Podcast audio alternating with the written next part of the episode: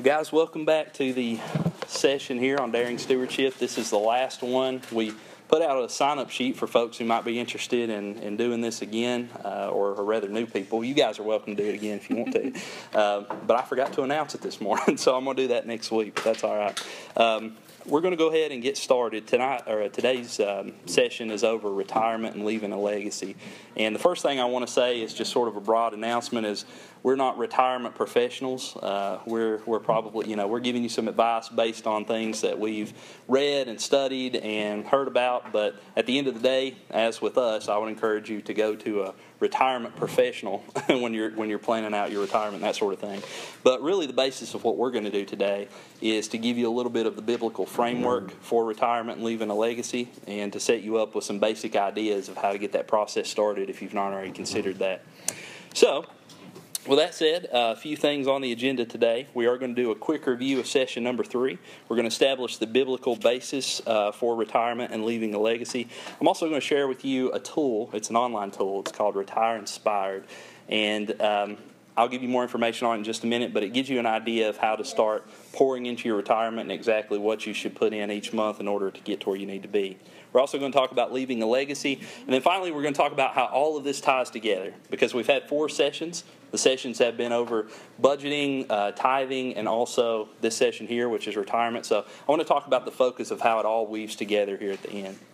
The objectives for today's class is by the end of today's class, you will understand the biblical basis for leaving a financial legacy, understand how to calculate the amount of money you need to save for retirement per month, understand the importance of providing for the next generation, and understand how everything in the Daring Stewardship course ties together. So if you guys go to page two, quick review of session three.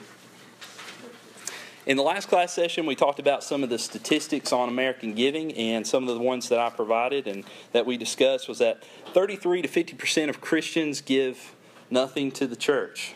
We talked about a little bit last week about the impact that we could have if everyone went all in, both in the American church and also in the local church. We said that 33% of Christians say that debt alone stops them from tithing. To me, that's, that's very convicting. We also said that 80% of people who tithe have zero credit card debt. So, one of the things that we take from this is that those who are responsible in tithing are also responsible in other areas of their finances.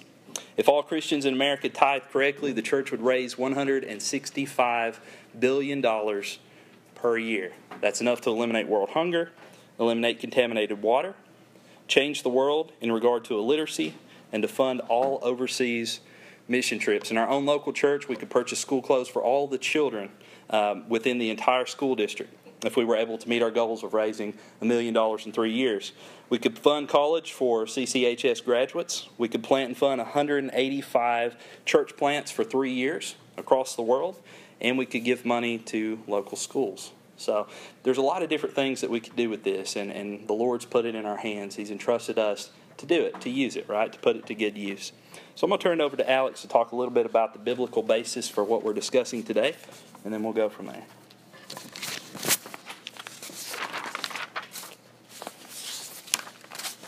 So, the biblical basis that we have for today is going back to session one. We gave you a Bible verse that said, A good man leaves an inheritance to his children's children, and that came from Proverbs thirteen twenty two. We also have one from 2 Corinthians 9 6, and it says, Whoever sows sparingly will also reap sparingly, and whoever sows generously will also reap generously. Um, we wanted to share a little bit about our story with you today in talking about a biblical basis for retirement. Shannon and I came from uh, very low income families that we've discussed before, and what that did in our lives is it didn't leave any room for um, building wealth up to this point. Our parents weren't able to help us with our wedding. They didn't pay for it. Um, they did what they could as, as far as what their finances allowed. My mom has really good credit because she's used and borrowed money her whole adult life. So we ended up with a credit card as a wedding gift, um, just a line of credit that we used to purchase what we needed. So the wedding dress, the cake, things that we had to have for the wedding. Um, well, not had to have, but wanted to have for the wedding. The clothes that we wore, things like that, the men's tuxes. Um, the shoes, everything that you think that goes into a wedding, that just the small things that you have to pay for. Our families weren't able to provide that for us. So we started our marriage in debt. We didn't really think of it that way, but starting out in a two room shack. we lived above a garage and we paid $300 a month for um, it was a bedroom, bathroom, uh, see, the bedroom, the kitchen, and the living room were all pretty much together and then you had a bathroom and it was above a, a little garage there that we lived in. And we started that small life in debt and bondage and from there it grew. Well not only that we both were in college. We went to school, and they weren't able to help with school loans. So we added more bondage, and we didn't want to live below our means because our means were very meek and modest, and we didn't have the money that we thought that we should as you know young twenty year olds that just get married. Um, and so we, you know, we spent more money on the credit cards because we had this line of credit. Then we wanted to buy a house a year after we got married. So at that point everyone at the bank said you need your own credit. So we went and signed up for our own credit cards and we spent that money. And so this just accumulated over years and years um, to the point where we got so strapped down that we were making good money, but we had no money because all the money that we had was paying for the life that we lived five years ago, six years ago, three years ago, one year ago, yesterday, um, all of that money. So we came to the point where we said, you know, this isn't the the destination or the the promise, the gifts that we want to leave to the children that we're going to have. And at that time, we didn't have Harper.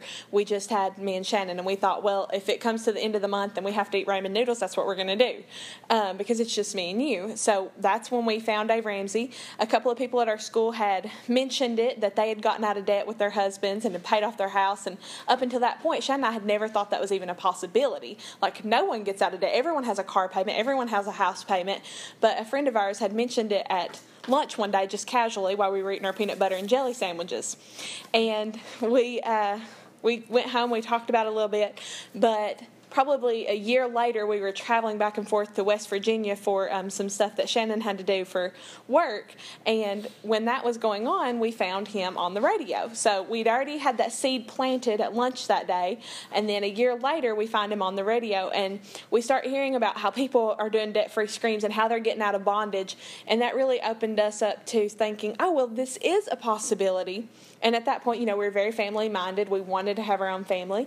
So in this process of rebuking the devil and getting these chains broken off of us, what we have learned up to this point is that Harper's future doesn't have to look the way that ours looked 10 years ago when we started out. You know, she doesn't she's we don't want her to have to worry about wedding cost or school cost or where her clothes are going to come from or who's going to you know make her dinner. These things are things we don't want her to have to worry about. We want to be so financially secure that money isn't something that she ever worries about. She knows that there's money for her to go to school. She can be anything she wants to be. She knows that if she wants to just be a missionary mom and dad are going to help her and they're going to help fund those mission trips. My brother left for africa when he was 16 years old in high school he didn't he left with maybe hundred dollars in his pocket. Anytime he ever went on a mission trip he got money from shannon and i. And that's the money that he took with him overseas to greece and to um, poland and to africa. Because if someone didn't give him the money, our families couldn't provide that support. But Harper's going to grow up in a family where we have been financially responsible enough with our money that we hope that money isn't something she worries about, that she worries about the will of God and what she's going to do with her life outside of, do I have enough money to pay my electric bill this month? So, our biblical basis and where we're starting today is we want to leave a legacy for the next generation. We want her not to have to worry that money is not a concern of hers, that if you don't have it, you have to worry about it and you have to think about it. But if you do have it and it's there and you're a good steward of it, then it's not something that you ever even have to, um, like, have come up as a problem in your life. So Shannon is going to talk about just the just basically retirement and a little bit of steps for that. But then we're going to move on and we're going to talk about moving outside of retirement, just leaving that legacy. So how you do that and what that looks like. So, Alex and I talk a lot about family traditions and, and things that we've grown up in and things that we've been wanting to change for the next generation. And one of those areas that we identified was this area of retirement because that was something that never came up in our households growing up. It was never a consideration. A lot of times, uh, the folks we grew up with just determined they would work until they couldn't work anymore and they really didn't have a plan for going forward. They didn't have a plan to leave an inheritance. They didn't have a plan to um, ensure that the next generation was financially stable. So, what I'm going to share with you are some very practical tips for wrapping your mind around that. Because if you're like us, this isn't something that you had thought about a whole lot previously. It's something that's kind of fresh to our minds, something that we've only been working toward and learning about for the last couple of years or so. Uh, but if we could go back in time and, and tell ourselves, uh, you know, at 22 years old, whenever we got out of college, that we should be working on this right now, I'm telling you that it would have dramatically impacted the rest of our lives up to that point. And we're figuring it out now. But I do want to start to plant that seed and to start to let you all know what's possible, and not only that, but how to achieve it. So if you take a look, I think it's on page three here. The first thing you're going to see is um, something that says Retire Inspired Quotient, RIQ. Now, basically, what this is is a website, and you can access it by going to chrishogan360.com. There's other ones out there, but this is one that's really simple. It's really user friendly. I don't know if you can access it on a smartphone, but I know that I used my laptop just last night to crunch some numbers and to get some information for you all about how all this works out. But I've listed the steps here, and essentially, once you go on the website, you're going to find a link that says uh, My RIQ. You're going to be presented with a list of options of what you want to do when you're retired a lot of times we have to change our mindset. We have to step outside of, like what Alex said, our family tradition, a poverty mindset that we're just going to work until we die, right? But that, that doesn't have to be the case. There's different things that people might be interested in and doing in retirement. One of those might be re- relaxation. One of those might be family, hobbies, recreation, travel, missions work, etc. But when you first go online, it's going to ask you to choose what you want to do in retirement. So you're going to click on that. Then it's going to ask you to enter the gross family income that both you and your spouse make, because remember, it's all together, right? Your, your retirement dreams, your life dreams, everything is one dream. It has to be that way. So you enter that total family income. Then you're going to enter how much money you need to fund your dream. And here's what I would encourage you to do. Alex is going to give you some ideas for how to set goals in just a moment. But one of the first things that you need to do as a family, as a married couple, is you need to sit down and have what we call a dream meeting. All right, this is where you sit down and you talk about where you want to be in the next 5 to 10 to 20, 30 years, where you want to be in retirement, where you want your children to be, where you want your church to be. And you need to start planning ahead even now. You need to start sowing those goals into your lives. All right, because there, there's a great harvest coming, and we want to ensure that we're going to be able to reap that. We want to make sure that we sow in season, so when the time arrives for us to be retired, that we're ready to reap that harvest that we've sold plentifully into. So have a dream meeting. Set your goals. And the thing you need to determine in there is how much will it take for you to live your dream and also give generously to others. This needs to be a dollar amount. I know I'm asking a lot. You know, this this is a lot for for one meeting, but it's serious and it's something that you have to think about far into advance. The way retirement works is it's an exponentially increasing system. You sow in early, you reap the reward later. It's very biblical, but at the same time, you have to be very intentional up front. You really need to set a dollar amount, and I'm going to tell you how to do that. I'm going to give you an idea of sort of what retirement costs and what you should shoot for given how much time you have left before you retire. It's going to ask you to enter the number of years until you would like to retire. And the point I would like to make here is that retirement is a number, it's not an age. Some people think I can't retire until I'm X number of years old. That's not entirely true. You can retire at any point that your retirement fund is set up with enough money for you to live your dreams.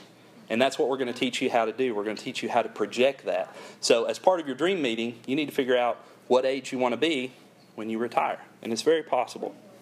Also, the tool is going to uh, ask you to enter how much you've already invested for retirement. If you're like us, that number is not going to be anything. we, we actually did all of our projections on zero dollars. Now, if you've already sown in and you have a retirement fund, that's awesome. You're probably years ahead of the game at this point. But when we were considering our own retirement, we didn't have anything. We didn't have anything put away. We weren't thinking in that mindset. So it's a complete mental shift. Once you put all of this into the tool, it's going to give you an amount of money that you should invest in retirement monthly to reach your goal. Now, keep in mind, depending on how quickly you want to retire, that number is going to go up. Okay, if you put 30 years, it's not going to be as much as if you put 10 years or 20 years, et cetera, and so on. So if you look at the next slide down, you're going to see a few examples that I worked out last night to give you an idea of how this process uh, process works. So just as we looked at a couple of classes ago, I've set up three different examples based on different income levels. And just as a baseline, we have $30,000, $60,000, and $100,000. And again, these are family income levels, all right? So if you're looking at the individual columns here, the second column says how much to fund your dream. If you want to just keep making what you're making while you're working and not make any extra and not make any less, I've worked out the math here to show you exactly how much you need to invest each month to ensure that when you retire for the rest of your life, you're going to be able to have exactly that much money. Now, the cool thing about retirement is you don't have to work it out to where you just make what you make when you're working. If you invest enough up front, you can make double what you're making when you retire. You can make triple. Or on the other side of that, if you want to live more frugally, you can make half and not sow as much in up front. It's really a process of time and compound interest. Okay? The the biggest thing about retirement is that in order to make it successful, the, the two biggest friends you have is time, you know, sowing money over time, and compound interest. Because compound interest means that the interest that accumulates on the seed that you sow also over time builds its own interest. All right, and before too long, that train really gets chugging. All right, it, it, it, takes a little while up front, but once it starts hitting its peak, I mean, the difference between five years of sowing and, and you know taking the retirement out right away can be half a million dollars. So, I mean, it really starts increasing over time. So, just taking a look at the $30,000 income, the first, the second column says how much to fund the dream, how much to make sure that you can make that much after you retire. If you're going to sow in for 30 years, it's going to take right around $339 monthly investment from now until 30 years from now. At the end of that, you'll end up with somewhere right around $1,184,700. And basically, the rule of thumb is that once you become debt free, uh, once you are able to pay off all your credit cards, all your student loans, pretty much everything that you've listed as part of your debt snowball, once that process occurs, and perhaps you want to start saving toward a house, but once all of that is over, you're going to start investing 15% of your monthly income into retirement. And I know that sounds like a lot because sometimes we struggle to sow 10% for the tithe, which is a completely different expense. But again, the whole intention and purpose of this class is to teach you how to live within your means so that right now you're living like no one else, so that later you can truly live like no one else, right? You can give more, you can sow more. So, if we're looking at the numbers here, you'll see that they keep pretty steady. Uh, if you're going to want to retire in a quicker amount of time, obviously you're going to have to sow in more into the monthly expense. The one thing that I'll note here is that, again, retirement is a game of time and compound interest. So here's the cool thing about it. If you'll notice here, if you were to do the math on this and to see what $339 is sown monthly over the course of 30 years, that's going to add up or multiply up to about $122,040. That's what you're sowing in. But what's the return on investment there? It's over a million.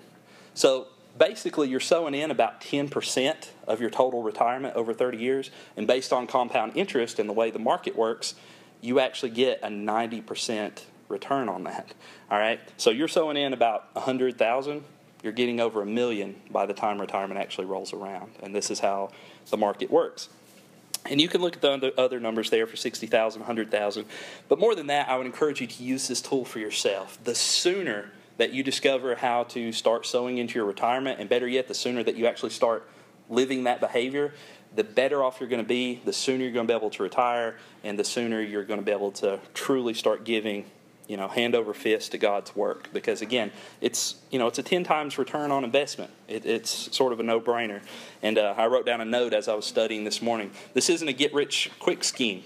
This is a get rich slow scheme. all right. This is something that takes time and it takes intentionality. All right. But the, the cool thing about a get rich slow screen, uh, scheme is it never fails. There is no risk. When you sow, you will reap. And that's how retirement works.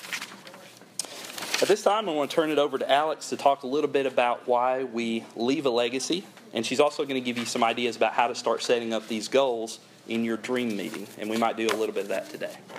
I also want to mention, um, like Shannon was saying, your house isn't part of your debt snowball. If you follow Dave Ramsey, it's actually um, one of the later steps. It's step five. Um, and you do four, five, and six all together. So, step four is you start putting 15% into retirement, just like he was saying. That's 15% of your income, and that that house payment is step five, so you do that alongside the 15%.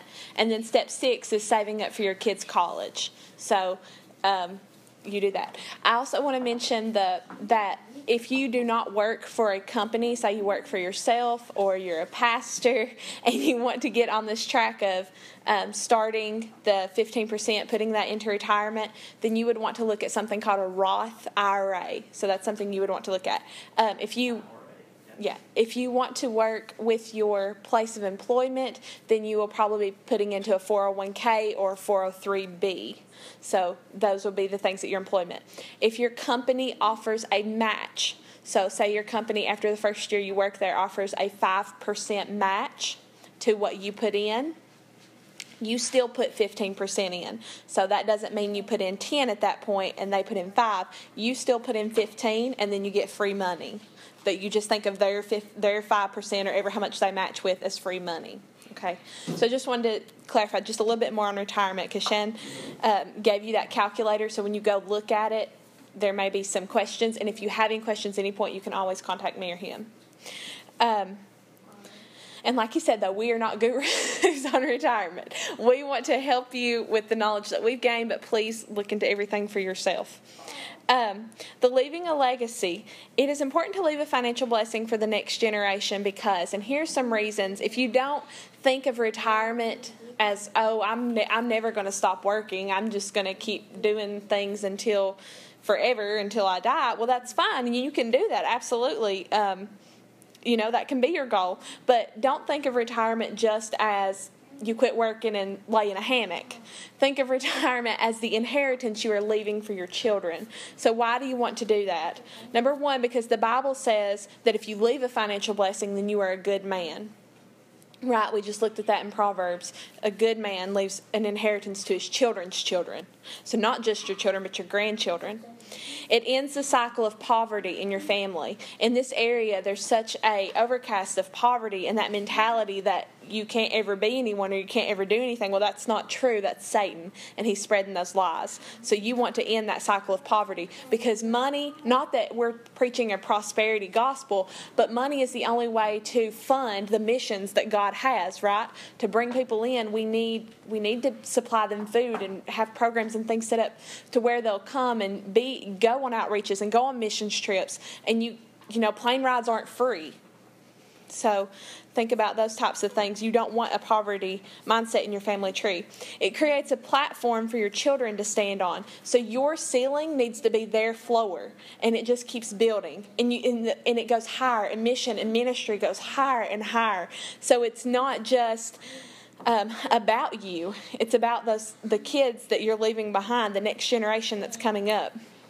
It teaches your children how to be good stewards of money in their own lives. I'm sure you've heard this uh, before, but more is caught than taught.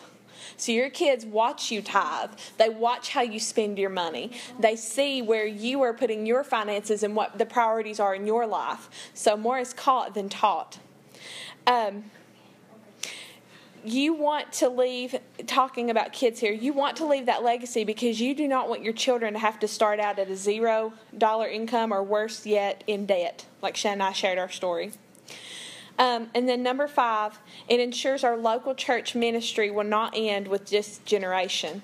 Children with parents who are good stewards who are taught to be good stewards of money who are taught to tithe are going to tithe as adults, right? We're going to reap what we sow. So if we sow into our children um, this aspect of money that it is all God's and it all belongs to Him, and we are just holding on to it, sharing it with the world, then um, that's going to be a legacy that we leave in our kids is that mindset of stewardship.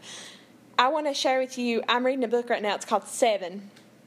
And in this book, it's one of those like, uh, David Platt, the Radical book, if you're familiar with that. It's in the same type of style, so it's about reducing your lifestyle and not living the American dream that everyone says you have to have all these things.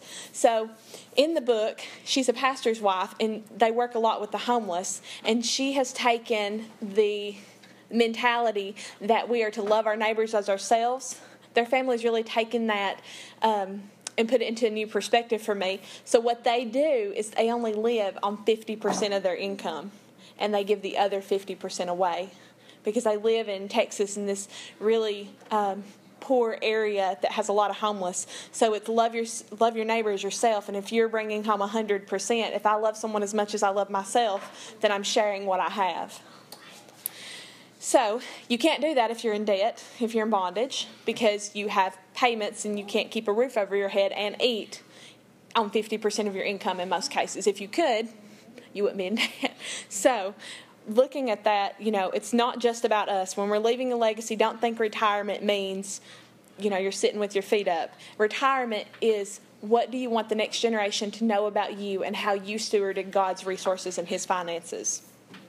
Okay, so I want to just take a moment. I want you to look at the bottom part that says leaving a legacy. I want you to do this with your spouse, or if you're not married, then just your family. Whoever you have near you that's close to you a mom, a dad, um, a child, whoever you have that you want to sit and you want to make some goals with. This is your person to keep you accountable, okay?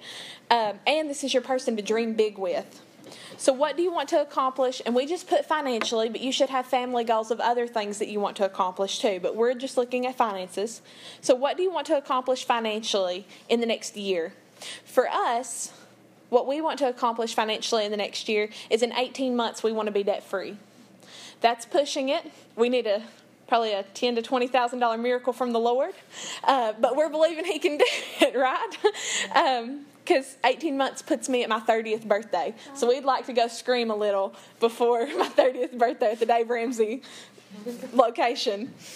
Um, in five years, we want to be able to own our own home and we want to put at least 22% as a down payment in cash, if not the entire purchase amount of the home.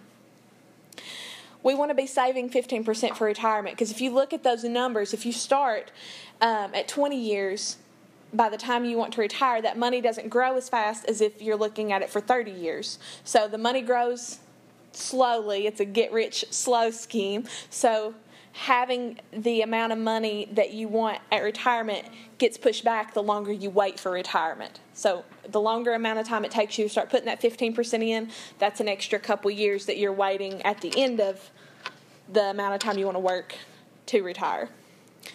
Um, and we want to have a fully funded emergency um, savings account so that if anything does happen in our family, you know, um, an illness, a sudden death, someone needs money for an unexpected, unexpected um, emergency in their family, we have enough money to say, here, don't worry about that. You take care of your family, what needs to happen right now, and we'll pay for this amount. Um, and then in 10 years, we want to be able to be giving generously above and beyond in all areas. And that doesn't just mean in our ties, but in our families and sowing into um, the community in more ways than we can right now at this point. We want to be giving a large portion of our money to overseas missions because I feel like, you know, in the American culture, sometimes we. Um, look at our neighbor as the person living next door. But we have brothers and sisters in christ in south sudan and africa and you know guatemala all these places where they're struggling.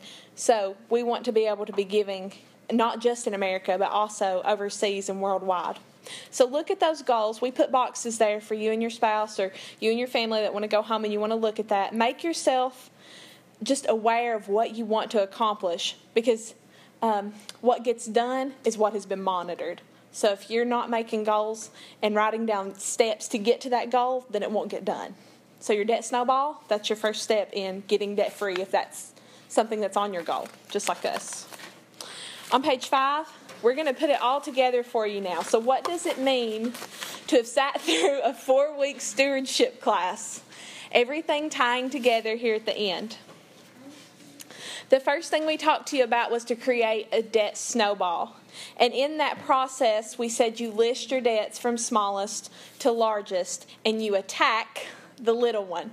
You put everything extra that you get in your hand on that small debt. And once it's paid off, then you move to the next one. And you do that all the way through the cycle. Shannon made a good analogy at our house the other day. We were standing at our refrigerator looking at our debt snowball chart on the fridge, and he said, We've came around we've came around the side, went down the hill and hit the bottom. Now everything's uphill. and it's an uphill battle at the end because you're not getting that same momentum that you are from the small debts if you're like us and you have small had small debts. Um, those are quickly more quickly to pay off than say a forty thousand dollars student loan that's up the big side of the mountain. So um, when you're looking at your debt snowball, you're putting those in order and then you're paying them off in order because that gives you the most momentum. Your written budget holds you accountable to being a good steward with your money.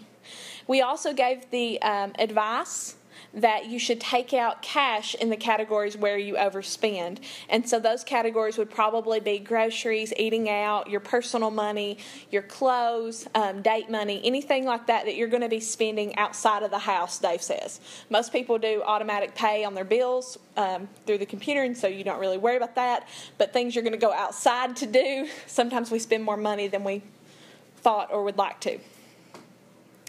Then we have financial infidelity. Don't hide money or make secret purchases. You want to avoid financial infidelity. You want to be transparent in your finances. Have that combined checking account because your money is God's money, and in your house, that's one income. Shannon's going to talk to you about tithing and retirement, and then we're going to wrap up. So, tithing, what is my part and why does it even matter? God makes it very clear that our, our part is at minimum 10% of our income and God's work requires our stewardship. So, hopefully, as we've been going through this series and as we've been talking about tithing, and especially how the American church has failed to a large degree in the area of tithing, hopefully that's convicted your hearts. That's moved you to some degree to think about what we can really do and what we could accomplish if we were firing on all cylinders and we were really trying to accomplish the work of the Lord. In the areas of retirement, one question that often comes up is why can't I just depend on Social Security? There's a few reasons for that. First of all, you have to understand how Social Security actually works. There's a large myth around Social Security that when you pay into it, there is a reserve account with your name on it. Uh, you're not actually paying on, into any type of Social Security account that has your name attached to it. What it is is a large general fund. You're actually funding the people who are currently retired. And in theory, that sounds like a good system. The young pay for the old. And if everyone were working it the way it was intended, absolutely. That would be a great system. But there's been a lot of research and a lot of study around this over the last few years, and a lot of economists and a lot of folks who work on Social Security and other things foresee a collapse coming. And that collapse is for a couple of reasons. First of all, more people are retiring than have ever retired. A lot of the older generations are moving into a place where they're no longer working, thus, they're no longer paying into Social Security themselves. They're being supported by the young. Well, that also poses a problem because the young are working far less than they have ever worked. Therefore, the system is quickly dwindling and running out of money. And as I said, there is no account, no matter how many years you pay into Social Security, that has your name on it. Now, suppose there were. Suppose that by the time you do retire, you earn the full benefits of Social Security that you've paid into. In 2016, that averaged about $1,400 a month. Now, when we're talking about giving generously and when we're talking about uh, living our dreams and doing the, the work that God has for us, a lot of times $1,400 a month is, is going to be a tight squeeze if you want to give generously and, and do some of these things that we've talked about. So you can't depend on Social Security. Social Security is not a safety net, it's just icing on the cake. If it happens in addition to the retirement that you've already sown, that's awesome. But don't depend on it because it, it's an unsustainable system. Another question often hear is should I borrow against my retirement fund? A lot of times folks will pay into their retirement fund for a number of years, maybe 10 years or so, and they'll see that number exponentially ramping up and they'll see that compound interest and they'll think, man, I've got half a million dollars just sitting there, and that counts toward your net worth. All right, so the money that you have in retirement, the money that you've invested into your house, uh, and everything you own is part of your overall net worth. So it's feasible that you could, using the system, become a millionaire in a number of years before you retire. But should I borrow against my retirement fund? No. All right, just make that very clear. You should never, ever, ever take money out of your retirement fund for any reason. Number one, there are huge penalties, sometimes up to 50% of the money that you've sown in will be cut right off of the top if you take the money out of retirement. Number two, you're borrowing against the future. You're borrowing against the dreams that you've written down. You, you're borrowing against the next generation and the dreams of your family and the dreams of this church, et cetera, and so on. So the answer to that question is no, don't depend on Social Security, and also no, don't depend on taking out your retirement fund to fund other things other than retirement. And remember, retirement is not an age. If you want to retire in 20 years, there are steps to do that. If you want to retire in less, there are steps to do that. If you want to play the long game, if you're fairly young and you know you've got 40 or 50 years before you want to retire, that's possible as well. All right, you just have to look at the numbers, and we've given you the tools to do that. So we're going to start wrapping things up. I know this was a shorter session, but we wanted to leave you with next steps and a plan for where you should go from here so that you don't leave this class knowing more but not behaving better. All right, and that's something that we get into trouble for sometimes in our own lives. We have so much knowledge on so many different levels and so many different things, but we don't act out the knowledge that we have. We don't behave in ways that lead us toward our goals. Sure, we know how to get there, but do we follow the path? Here's your next steps, and you may be in all kinds of different parts here, but if you're not already doing so, your first step is to start tithing because I can promise you that no good thing is going to come out of your finances until you start giving God at least 10% of your income. The second thing is to save $1,000 as quickly as possible. In the first class, we shared that $1,000 will pretty much cover any sort of emergency that comes up. And the reason you need to have an emergency fund is because of the next step stop using credit cards and cut them up the first time your tire blows out or the first time something happens around the house and you go into the wallet to, for a credit card that's not there, you're going to be in trouble unless you have an emergency fund and something set aside. So save $1,000, stop using your credit cards, cut them up. Set up a written or electronic monthly budget. We have to teach our money how to behave in ways that help us reach our goals. And in order to do that, we have to be very intentional about giving every dollar a name, a purpose, and an assignment. So things aren't just leaking. Alex and I have sprung leaks over the years. All right, we've noticed that money is just uh, you know leaking out of the boat sometimes, and we have no idea where it goes. When you're very intentional about your budget, you know when the money's not there.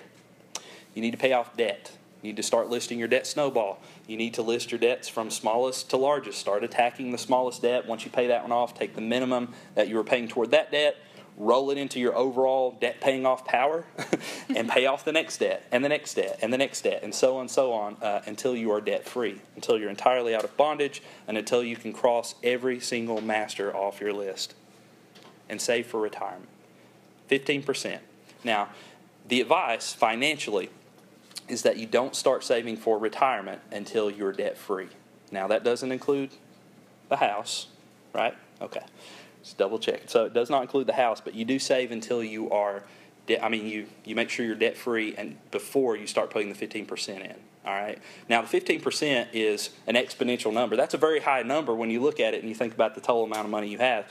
And but I would say at least in our lives, our debt was taking up probably 20, 25 30% of our income each month anyway. So once we pay that down, we're still getting a raise. we're giving ourselves a raise by paying off the debt and by being more frugal in that way. So that's it the one thing I would leave you with is the homework assignment. If you want to know more about retirement, you can watch uh, the video I've got here. You can follow the link. It's Chris Hogan's Retire Inspired. He also has a book by the same name if you're interested in reading through that. You can either snap a picture of the QR code or type in the link. But before we dismiss here, I just want to pray a word of blessing, and I would just encourage you to act on your knowledge. So let's pray. Heavenly Father, we thank you for giving our church a vision. We thank you for giving each individual family here a vision. We thank you for everyone who have come out to support the Daring Stewardship class and who have faithfully started putting the principles into practice. I pray, Father, that you would pre- impress upon our hearts the importance of using this knowledge, of being good stewards, of taking every dollar that you put in our hand and intentionally assigning it to the work of your kingdom. So, Father, I pray a blessing over everyone in this room that you would provide them with the means in order to be financially frugal and the means to financially give. And we thank you for doing that. We're trusting you to do that. And we pray just for great revelation on how we can do that in the lives of our families. We ask all these things in Jesus' name. Amen. All right, that's it, guys. Yay.